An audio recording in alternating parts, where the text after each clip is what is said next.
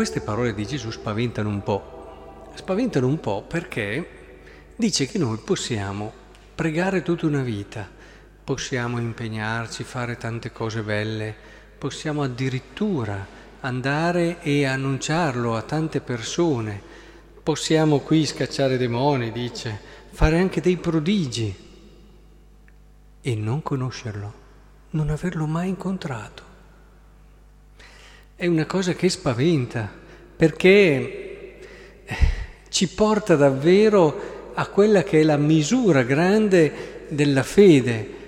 Dobbiamo tornare in noi stessi e lasciare che il Signore operi nel nostro cuore. Guardate, in tutti i cammini spirituali la parte attiva è importante, ma di solito è quella iniziale. Poi, se guardate i vari trattati anche tradizionali di spiritualità, entra in campo Dio e comincia a lavorare Lui, la parte cosiddetta passiva, che diventa la più importante, diventa quella che ci permette davvero di arrivare ad incontrarlo.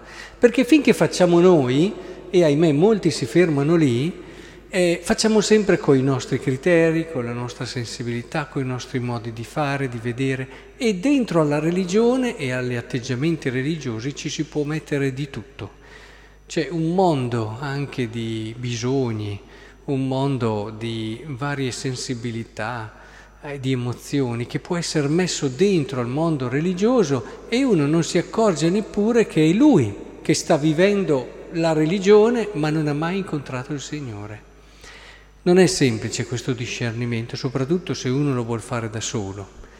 Comunque rimane che è poi Dio che lavora dentro il nostro cuore, è Lui che comincia a tirare via quelle difese che abbiamo, quelle cose che non vogliamo assolutamente accettare, quelle altre cose che insomma fanno parte di noi ma assolutamente non di Dio e che noi crediamo invece siano sue e così via.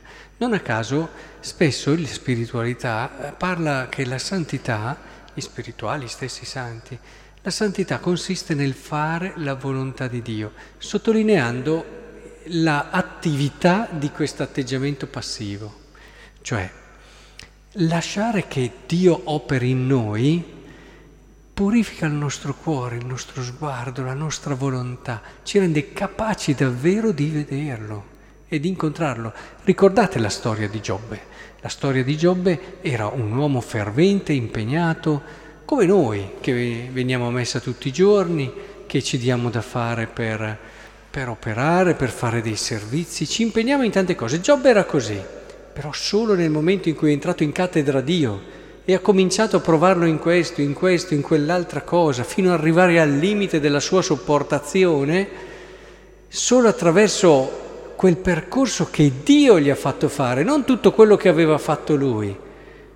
È arrivato a conoscerlo, ricordate la sua bellissima espressione. Io prima ti conoscevo, ma ora i miei occhi ti vedono.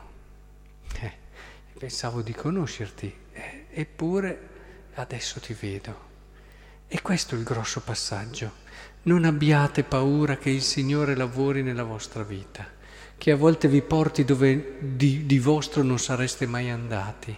Lasciate che liberi il vostro cuore, il vostro sguardo, perché anche se sembrerà anche una situazione difficile, in certi momenti quasi insopportabile, al di là della croce, c'è sempre il suo sguardo, c'è sempre Lui c'è quell'abbraccio che il nostro cuore desidera, che ci fa dire, Signore, ti ho conosciuto e ti ho incontrato.